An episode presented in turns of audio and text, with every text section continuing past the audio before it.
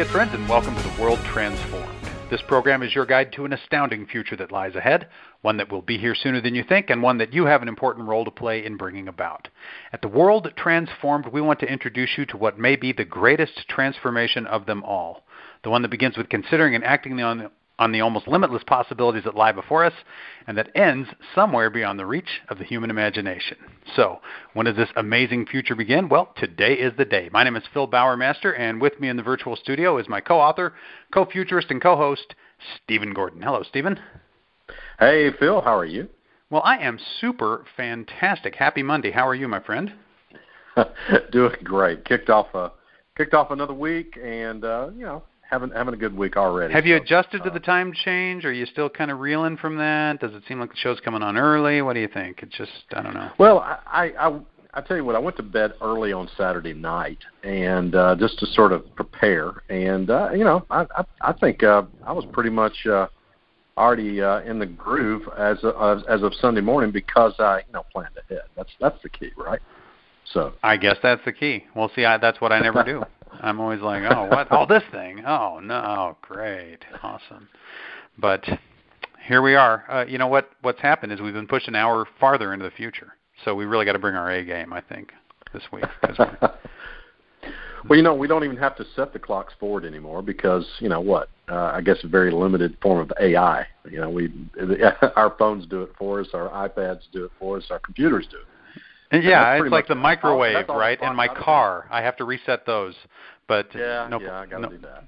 No place else. Yeah, just you know, yeah. the the other ones they they, they take care of it. But uh, funny you should mention AI because uh, we're going to talk a little bit tonight about breakthrough computer technologies, and AI is a big one. And also, we're going to talk a little bit of quantum computing with. Uh, with with the time we have available, I was looking through these stories, Stephen, before we started the show, and it occurred to me that we could probably do a half hour or even an hour on any one of these stories.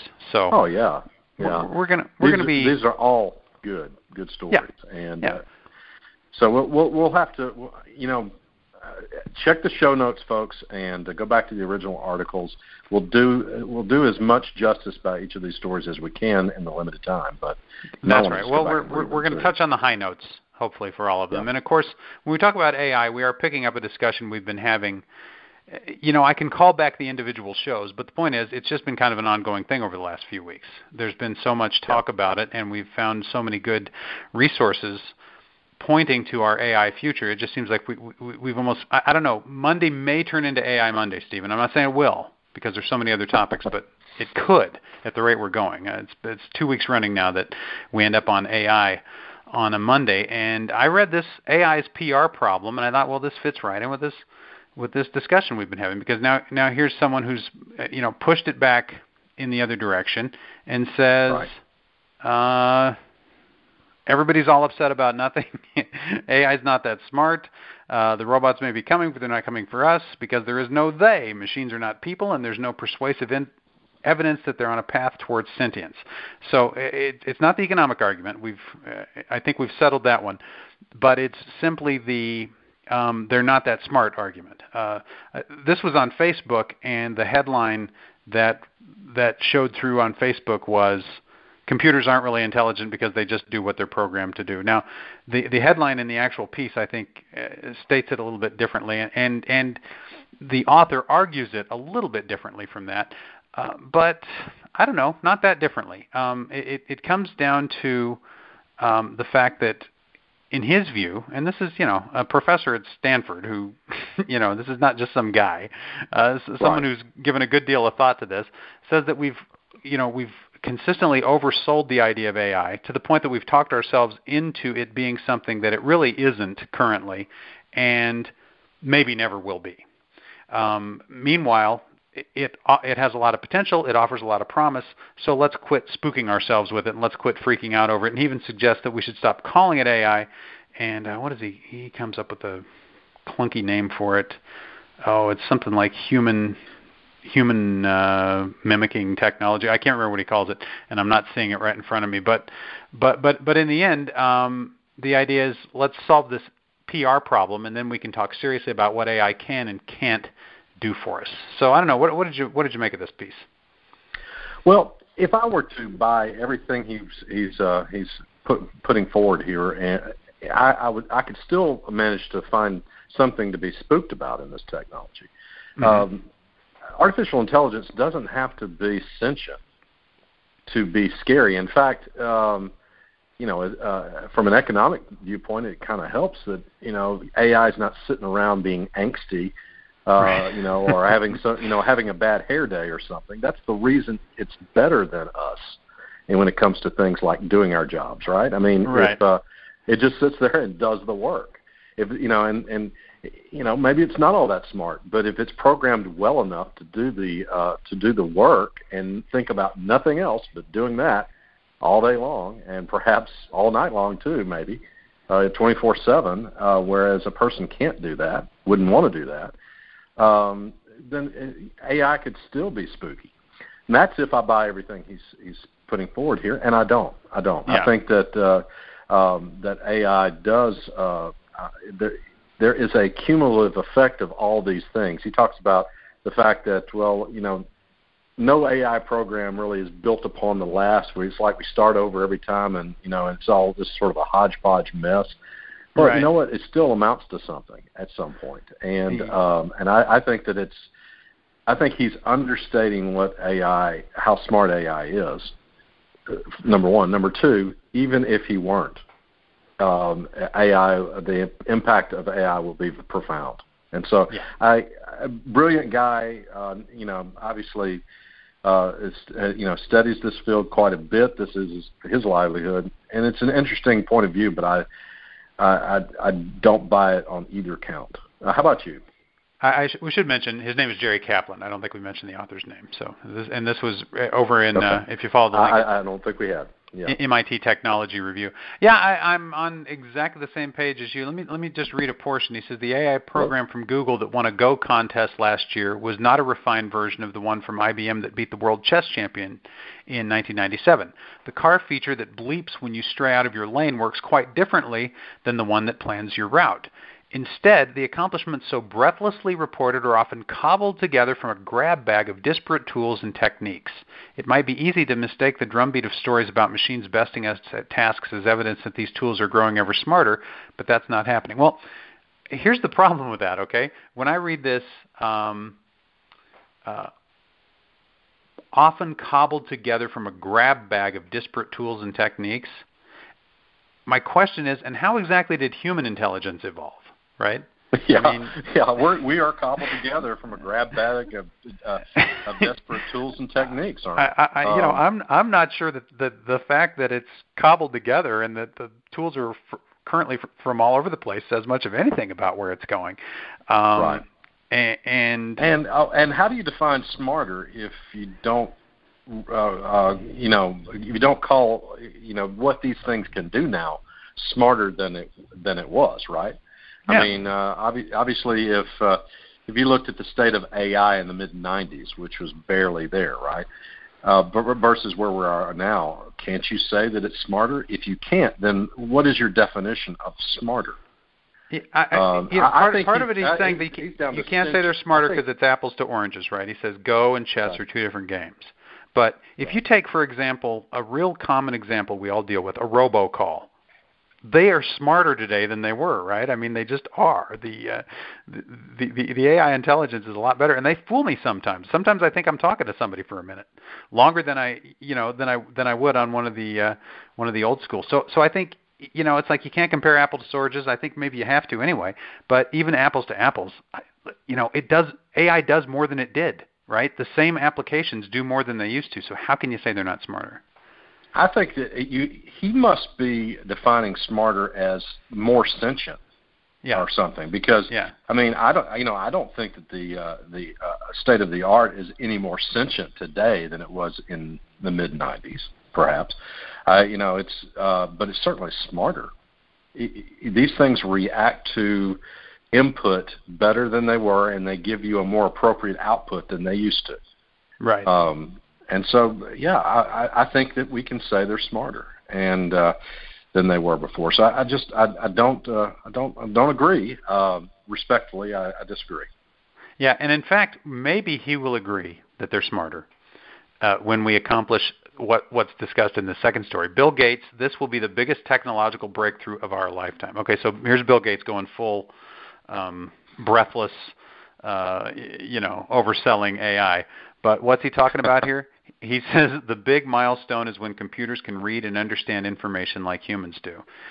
And this is exactly what we were talking about from that panel discussion a couple weeks ago that uh, Monica Anderson was was talking about. This idea of when you have an AI that can read and understand, you have an AI that can understand information that's coming in, you know, not just immediately begin processing it, but this almost kind of nebulous idea of understanding information, so that you can you can generally begin applying it to different tasks or to different kinds of questions or something like that. You have you have made this leap forward into something resembling true artificial general intelligence, or at least uh, true true intelligence. And the fact that if you read this story, you've got the biggest, most powerful technology companies in the world beating down the door trying to make this happen right now, and they're making progress. As as we discussed, um, in in some ways, the real progress has been in the last few years, ever since machine learning has really come on board. But they, talk about uh, Google's DeepMind and Google Brain. They talk about um, Microsoft that has a number of different projects, and of course IBM has Watson. They're all working on this problem. When you solve that problem, um, assuming that you, you come to anything that even roughly resembles solving that problem, it seems to me if you swing it back to that first story, you say, okay, well now you got to say they're smarter, right?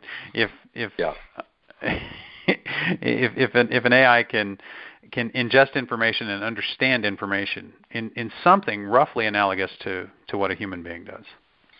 You know, and Facebook's working on it too. I mean, we simple things like. uh you know, I, I bring up, uh, you know, bring up Facebook, and uh, there's a picture of you and your kids, and and it asked me, would you like to tag Phil Bowermaster? Well, you know, I mean, it knows because it knows aspects of your face, Phil, and right. uh, and it, it's also making an inference based on my my uh, friends list. You know, right? Um, it, you know, it, it doesn't have to compare uh, the, what what it's seeing in that picture with uh, every person in the world, just maybe my friends, right? Right. But it it, it can tell, um, and it, you know that's and that's a pretty uh, that's a pretty tough thing for a computer. Uh, our our minds are, are are really built for the purpose of uh, distinguishing human features, human faces, uh, and a machine has trouble with things like that, or, or has. That's been right. a tough, tough nut, nut to crack for AI. But it, th- these things are getting better. And, you know, I just uh, got a, I just got an AT, uh, excuse me, uh, HP laptop uh, last week, brand new, and one of the cool features is a Windows machine. One of the cool features on it is you don't have to sign in. You can have it secured, but I don't have to type a password. Um, the camera comes on, it looks at me, it identifies my face and says, "Okay, let's move ahead." Um, and yeah. what's what's really funny about that is um, the Clark Kent phenomenon. If I have my glasses on, it's like, "Sorry, you got to enter a password. I don't know who you are." It, it, it who are you? you know, you change your hairstyle and, and put a different uh, pair of glasses on, and it's like it's completely baffled. So, if Clark uses Superman's yeah. computer, he's not getting on. He's going to have to know the password. Yeah, that's right they go, hold, hold up, you're not the man of steel. exactly. Where's that little curly Q, uh, you know, uh, hair, you know, in front? And what's with the glasses, kid? Yeah, I, that's funny. But uh, yeah, but these things are getting getting get better and better. Um, I, well, and it kind of goes to the discussion we had. Was it Friday of last week? I I, I can't remember when it was. We, we were talking about the new. Uh, um, the, the, the next the next generation of personal assistants, um, right. And the the leap forward they're making is context, and it, it, you know those are very difficult concepts even to define understanding and context what do you mean by those you know what does it mean when a machine yeah. grasps context what does it mean when a machine grasps anything when it understands anything but but we're seeing we're seeing real progress in those directions. You you, you start making those things happen, and I think you've um, you've you've answered the, the question. Let me give you a fictional example. I, I, I'd like to give a fictional example of what we're talking about here. You know, in the in the end of the towards the end of the movie, The Avengers, um, uh, Tony Stark makes a decision that's probably going to cost him his life. Okay, he uh, mm-hmm. he's gonna he's gonna go after that missile and take it through the breach, right? Uh, right. And right back to the aliens. Going to take take that missile to the aliens rather than allow it to destroy New York City. And um, and Jarvis comes on and and in a um, very somber voice says, "Would you like me to call Pepper?" Oh yeah. Mm-hmm. And uh, and Tony says, "Yes, please." And of course, it attempts to reach Pepper. Pepper's not you know, is glued to the news at the moment and did and missed Tony Stark's call, girlfriend, by the way, for anyone listening who's yeah, yeah, exactly. Sorry about yeah. that. So yeah, I mean, so that's what we're talking about. What if we have personal assistants that, you know, know the context of the situation, know how serious something is that's going down, and offers to reach your loved one, you know, right. or, right. or, or you know, things like that. That's what we're talking about. And uh, I, you know, I we don't have that yet, but I don't I don't think that you know we're we're uh, a hundred years from that, or fifty years from that, or or twenty years from that. I think we're ten years from that. Yeah. And uh, and and it's uh, um, it's uh, you know obviously I think once we have access to that, we are going to. I mean, every one of us will have it.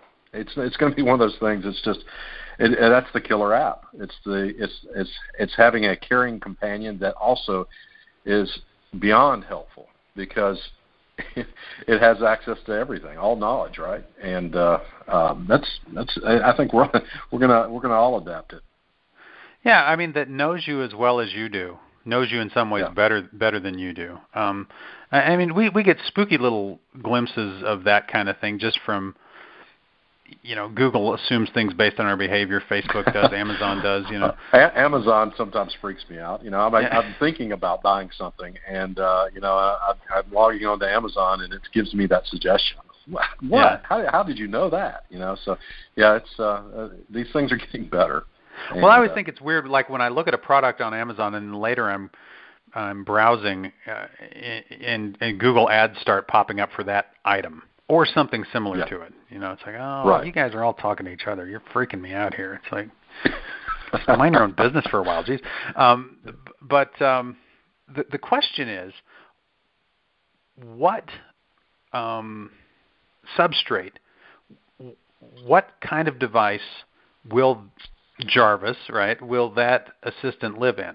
And that's where this next story becomes very interesting. When they talk about the future of AI is neuromorphic, um, digital brains for your phone. What's really interesting about this is because you would think that if you're going to have this ultimately intelligent agent working on your behalf, that even just to have that kind of processing power and to know everything it knows, it would have to be in the cloud. Well, that's there's some problems around that. There's there's problems around ultimately. I mean, Stephen, you've talked many times about how you consider a good part of your intelligence to be in Google, right? That you know, it's like we we we, yeah, we have I mean, we have this you know these parts of ourselves that are now in the digital realm. It's like, well, yeah, but if you put them on the cloud, you see what happens to the information on the cloud, right? I mean, you, you see what happens when you're yeah. uh, when when you're sharing over the whole world. Well, the whole the whole world the whole world knows. It's there's privacy and security issues around having yourself distributed that way. I'm not saying that that th- those agents will never take that form, but this is an interesting alternative to that.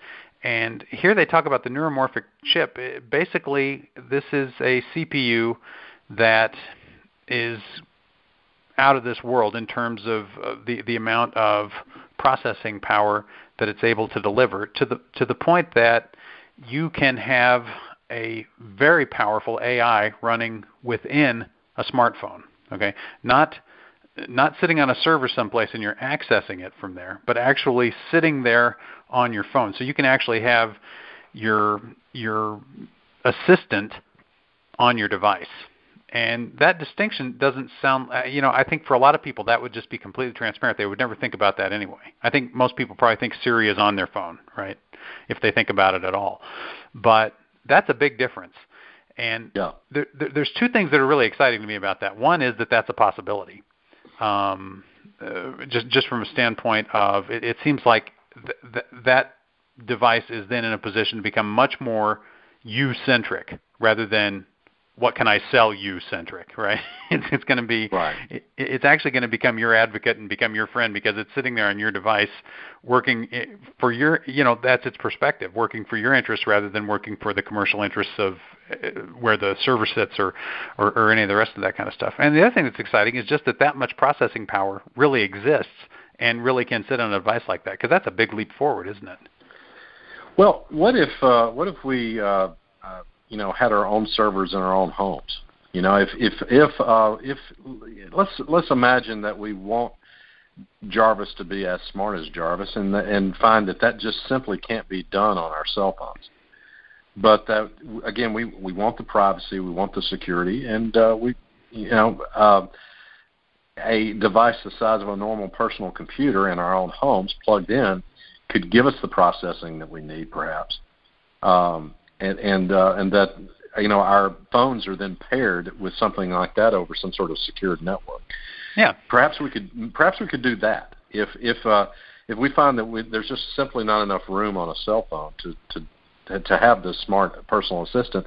Perhaps we can have uh, the equivalent of a server farm in in a small in a smaller device that can you know plug in plug it in and put it in your closet and forget about it, right? Uh, right, right. Maybe something like that. So I don't know.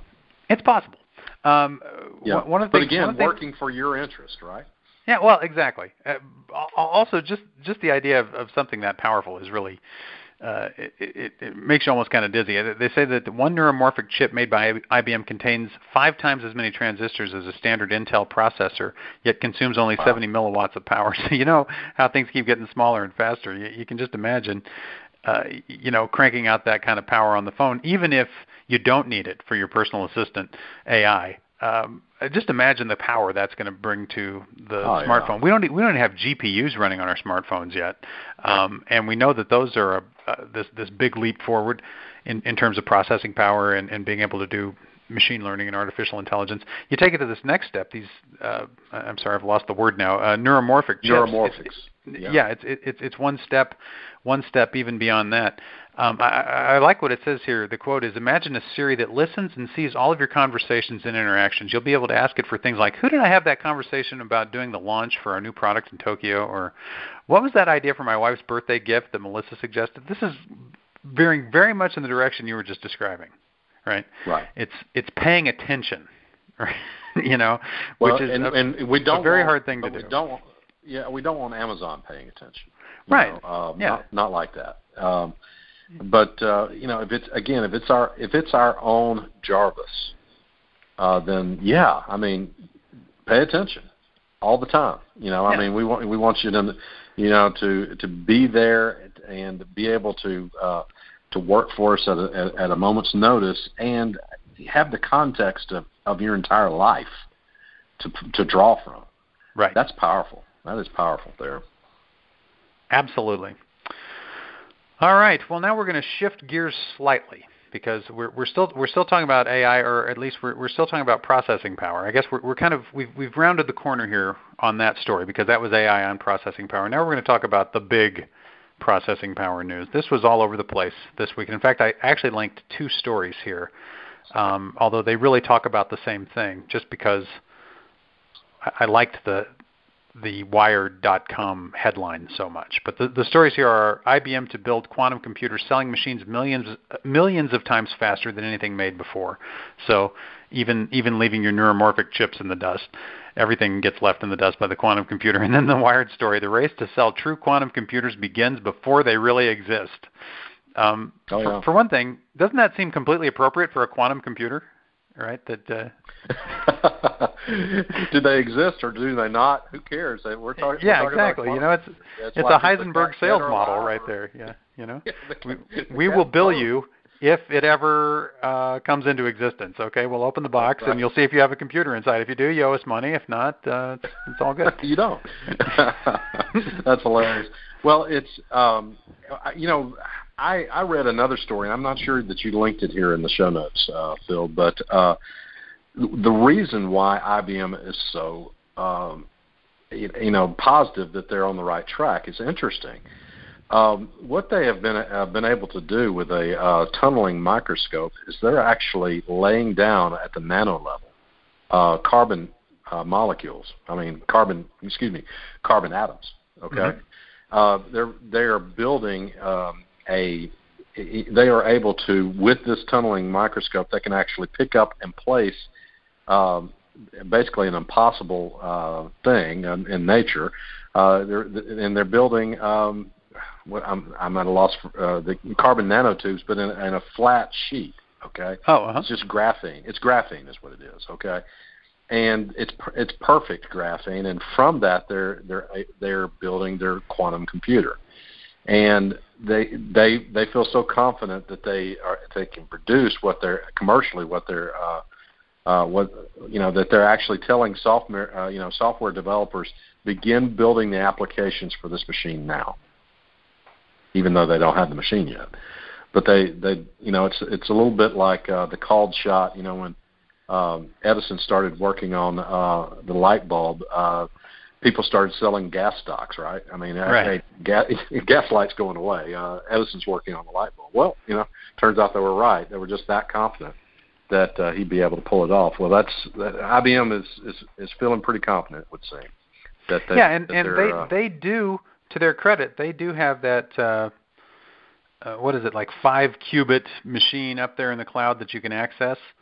So right. so they have been offering have kind of an open source miniature baby scaled down uh, quantum computing solution for I don't know it's been a year at least I think maybe a couple of years now that they've uh, that they've been making that available and what they're what they're doing what they're doing now is they're just publishing standards around two three four five generations down the road from that technology right they're saying we're we're going to have machines up to 50 qubits which the processing power of that literally not literally, figuratively, could make your head explode. Just to think about it, your head would explode if it tried to process at that level. I mean, it, it just um, you, you're, you're talking about you're talking about processing power beyond everything that currently exists on Earth, right?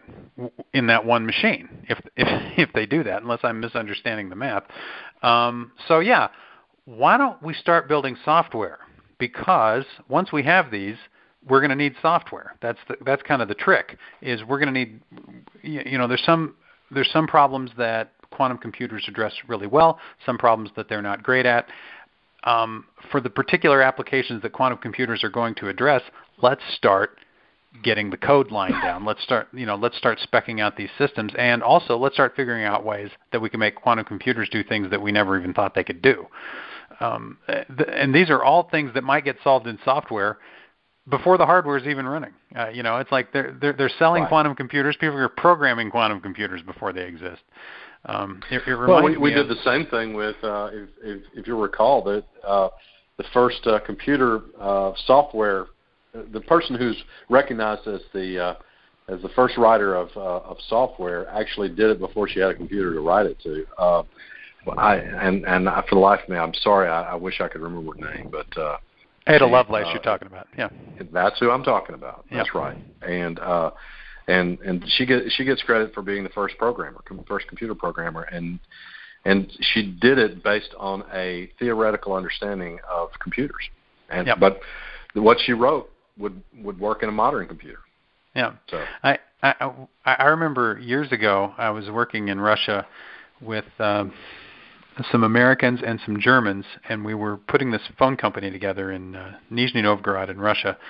And the Germans were all there from the billing system company, and we were there from the phone company side of the thing. And we, you know, we were, we were sitting, you know, kind of stepping through what this system was supposed to do, and these guys were telling us what it actually did do. And you know, some of the Americans were getting a little bit heated. And one of the one of the German engineers, old guy, you know, obviously had seen it all, and he said, "I," he said, "I I don't know how else to tell you this other than this, gentlemen. It is possible." To market that which does not exist. It is possible to sell that which does not exist. It is even possible to buy that which does not exist. But what I cannot do is install that which does not exist, and that's. yeah, this this wise and grizzled old. You know, uh, yeah, you know, it's just like yeah, okay, we, yeah, that that that makes sense, you know. So hopefully, uh, IBM avoids that problem. You know, they're marketing it, they're Yeah. selling it, some people are going to buy it. Uh, people are writing programs for it. Let's hope that it gets to the point where it can actually be installed and people actually implement and have There- them up and running. There is a there is a tendency, I think, to uh, overpromise in the short run and then under uh, anticipate the long run. I'm telling you this: if they sell a quantum computer with 50 qubits, it's going to be huge. Okay, it's a big Oh. if. If if they can install it, it's going to be very big. The type of Maybe I'm type of missing something. applications that this would be, that that the quantum computer could do, Phil, I, I'm a little fuzzy on what a quantum com- computer will do that the traditional computers have never been very good at. I I think maybe one of the applications is uh, that I've heard of is that uh, uh, weather forecasting. Yeah, weather, for- weather is such a complex thing that traditional computers don't do it all that well as far as prediction, but uh, quantum computer probably be orders of magnitude better at. Um, is that an example? That Yeah, in, encryption. You know, when they talk about blockchain and we talk about these whole economies built around these kind of encrypted technologies, there's just the whole applications there that uh, that, that kind of hard to get your head around. You know, there are hard problems in programming that have prevented certain kinds of applications from coming into existence because our processors aren't smart enough to handle the math, and those problems right, go away. And so- like th- yeah, there's there there are problems. There are math problems for which your computer could run till the end of time, to the heat Right. death of the universe, and not come up with an answer for that a Right. quantum computer could return to us pretty quickly. exactly. Um, that's we're yes, we we're are. going to have to pick that up on another show. Maybe next Monday will be Quantum Computer Monday, right? We'll we'll give it its due and uh, spend, spend a little extra time talking about those applications. But this has been fun. Um, a little bit of AI, a little bit of quantum computing, just enough to kind of whet your appetite. But Wednesday we're going to talk about that most important of all computer processors. We're going to talk about some weird brain stuff. So hope you'll all be able to join us for that. Great talking with you, Stephen. Great being with you all. We will be back with a brand new show on Wednesday and check out our archive show tomorrow. Until next time, live to see it.